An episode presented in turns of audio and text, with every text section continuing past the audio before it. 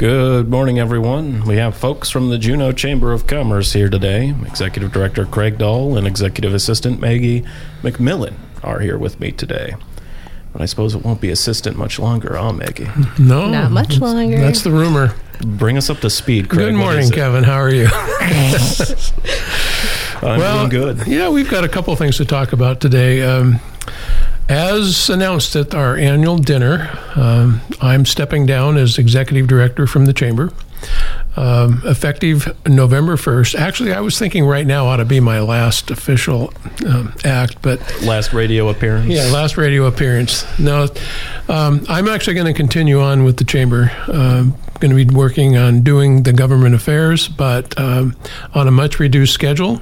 You've been doing this since 2015, right? Yeah, I've been doing this since tw 2015. It'll soon be eight years. And uh, Maggie joined the chamber three years ago. In fact, I think we were discussing. Um, she came to work, and how many days later? The next day the we had next a day, shelter in the place. next day we had to shelter in place. So we didn't exactly have a smooth uh, opening of uh, getting welcoming her to the chamber. Um, but she's done great. Um, we've worked well together the last three years, and it's an appropriate way to uh, have a smooth transition.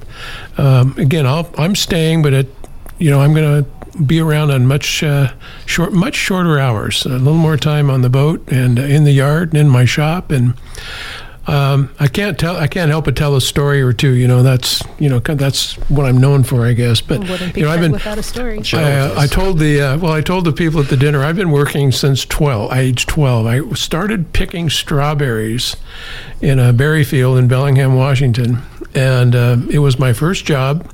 I earned thirty-seven dollars, and worked my tail off for that thirty-seven dollars A day or an hour? for the entire season. For the entire. oh, no. no, no, no, entire entire season. Um, I, I won't explain how I was apparently a slower berry picker than than some. And then I, uh, I moved on to becoming a, a paper boy and did that actually in three different cities Bellingham and Ketchikan and eventually Juneau.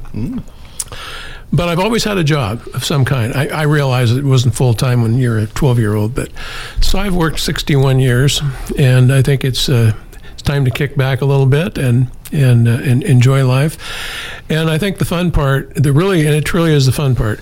Uh, the chamber is a great organization, and uh, since Maggie's been there, it's uh, been a real pleasure to come to work every day. We've had a lot of, a lot of projects. It ha- truly has been a team, and I'm totally comfortable with uh, stepping back.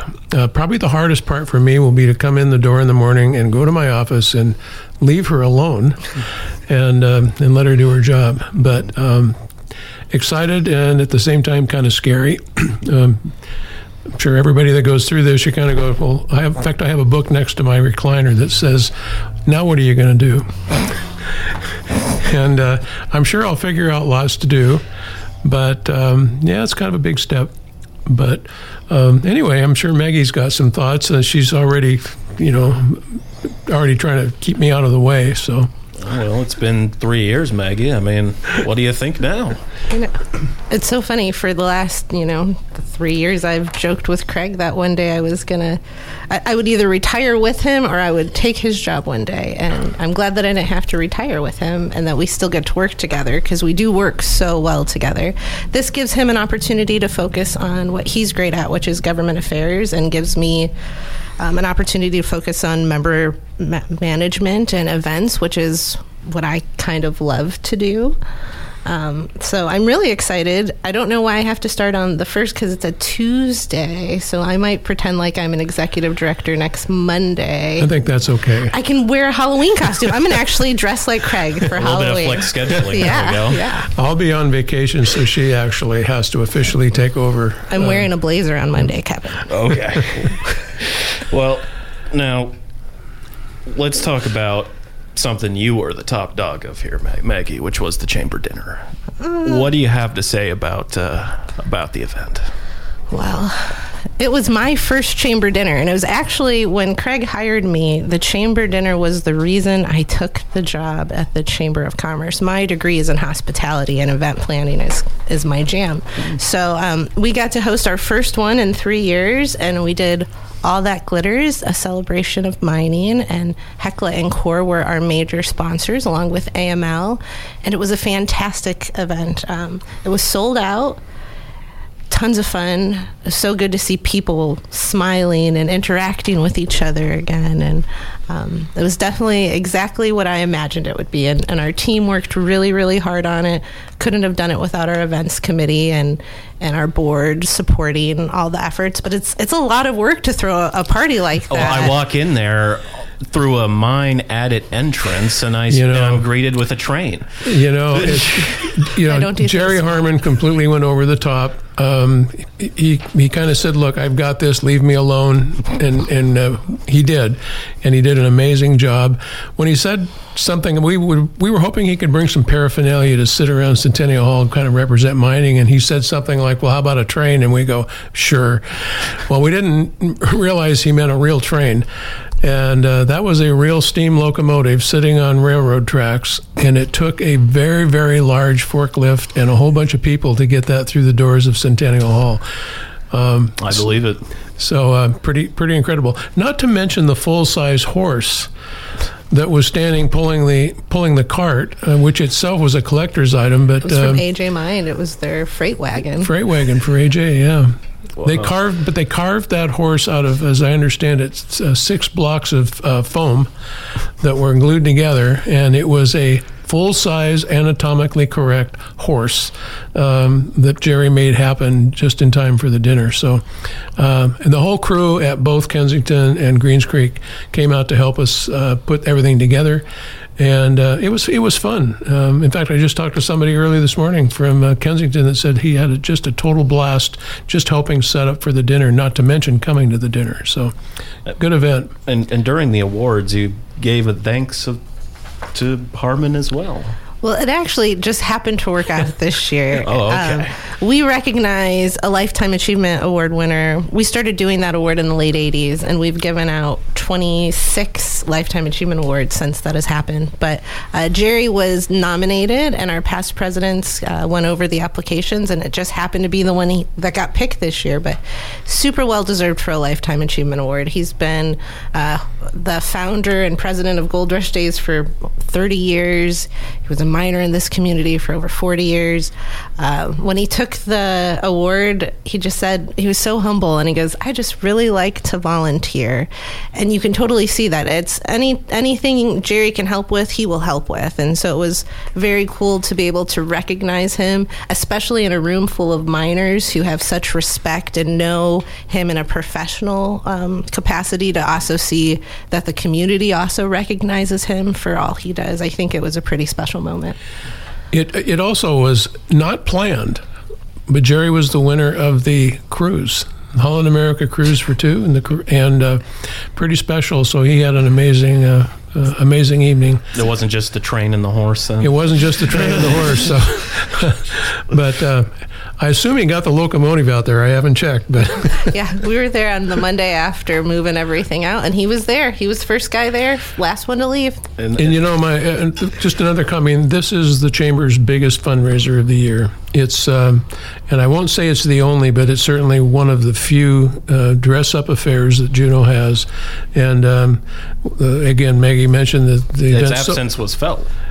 It, yes, and it and it uh, sold out right away, and people were anxious to come back, as many events have experienced the last few months. Um, we just can't thank everybody enough for their participation, for showing up, for uh, bidding on lots of items, and having a great evening. It was a lot of fun. And the Lifetime Achievement Award that that went to Harmon, but there was also the Citizen well, there's the actually, awards. We had two Lifetime Achievement Awards. We'll go back one. Uh, Rosemary Hagevig, who passed away earlier this year, also won a Lifetime Achievement Award. Uh, her son Bill was in the audience to get the award for her. But um, people who know Rosemary know that she was a powerhouse in this town. Um, she served on the assembly, the hospital board, the Alaska committee, and that's just to name a few. Um, she had a reach that went outside of this community through the state, through the country, and uh, she's greatly missed. But it was very cool to uh, be able to honor her and for Bill to be in the audience.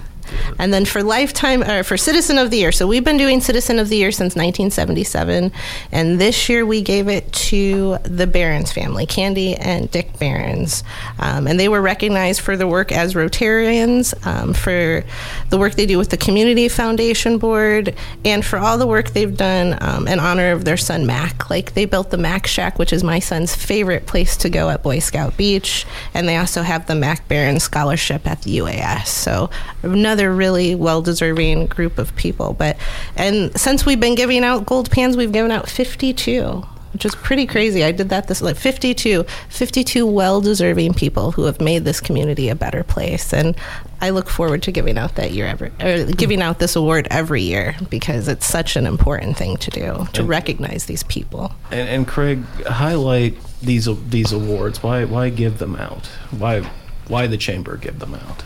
Well, you know, um, I'm sure there's a lot of awards reward awards that we could give out. Um, this seems to be the important thing to recognize that there are people that volunteer all the time.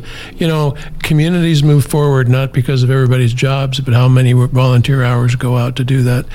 And some people do it um, in a year or two. Some people literally spend a lifetime at it, and uh, we have so many. In fact, it's actually hard. We, there are. This is a very giving community, and and trying to recognize the people for what they do is actually kind of a difficult job. But um, we feel it's important to keep that out there, and um, really respect every one of the recipients that we've had over the years. Very good. Now, any thought put into next year's event? So I can't share the theme yet, though we have a couple stewing around. But the date, I can give you that. It's going to be October 14th, and it will be at Centennial Hall. As hoping that all their construction and everything is wrapped Yeah, and you ready. just barely squeezed in for this one. Yep, we got and so they're they're ready for us though. So October fourteenth, we will hopefully be back at Centennial Hall for another amazing sold out So- annual dinner. Save the date, and you might as well call Maggie now and make your reservation. so. I'm going to start a list early. Well, let's go ahead and start working on that list during the break. We'll be right back. And we're back with members of the Juneau Chamber. We've got Craig Dahl and Maggie McMillan.